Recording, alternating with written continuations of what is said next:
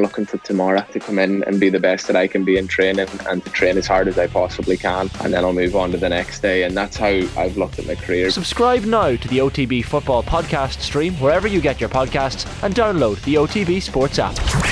The latest sports news in a bite sized podcast, the OTB Lunchtime Wrap. Good afternoon, I'm Philip Egan, and welcome to the OTB Lunchtime Wrap for a look at today's sports news on Tuesday, the 30th of August. Scott Parker has become the first Premier League manager to be sacked this season. Bournemouth, who came up from the Championship in the summer, won their first game of the new campaign, but followed that with defeats to Manchester City, Arsenal, and Liverpool. They conceded a total of 16 goals in those three defeats, including nine at Anfield on Saturday.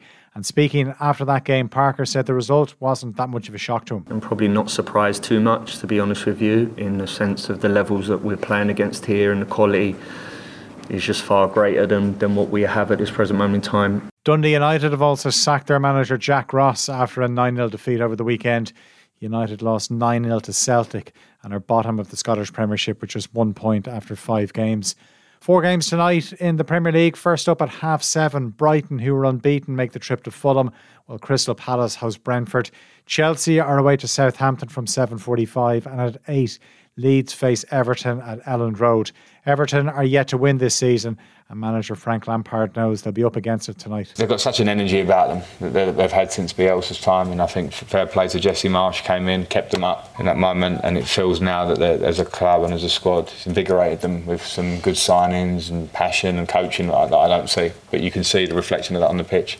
Tottenham have confirmed they've signed Cristian Romero on a permanent deal from Atalanta. The Argentina international spent last season on loan with Spurs. The Republic of Ireland squad will train in Dublin again this afternoon ahead of Thursday's crucial World Cup qualifier against Finland at Tallaght Stadium. Vera Pauw's side are second in the group and know a win guarantees a place in the playoffs for next year's tournament in Australia and New Zealand. And midfielder Jessica Ziu knows the stakes are high. I think it's our biggest game that we've ever played. All of us, uh, we've got a sellout in Tallaght, which has never happened before. We're also one point ahead of Finland in the group, so the pressure could be on us a bit more. But like I've said, uh, Finland are kind of coming into it too. I know they were in the Euros and lost their lost all their games, and they have a new manager too. But that can also be a positive for them bringing in a new manager. But yeah, like I've said, three points and nothing less. It's day two of the US Open in New York with defending women's champion Emma Raducanu and Rafa Nadal among those in first round action. Raducanu gets the defence of her title underway tonight against Alizé Cornet of France. Four time champion Nadal takes on Australia's Rinky Hijikata.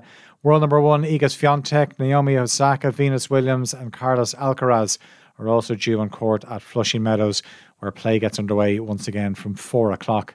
And European Ryder Cup captain Luke Donald will have six of his own wildcard picks for next year's Ryder Cup in Rome. Previous European captains have usually had just three, but it now mirrors the number the Americans can call upon. Six other players will join the team based on their points in the Europe and World qualification lists. We'll have more on these stories and the rest of the day's sports news and off the ball. As always, you can tune into Newstalk from 7 o'clock or listen on the OTB Sports app. The latest sports news in a bite sized podcast, the OTB Lunchtime Wrap, available every weekday on the OTB Sports app.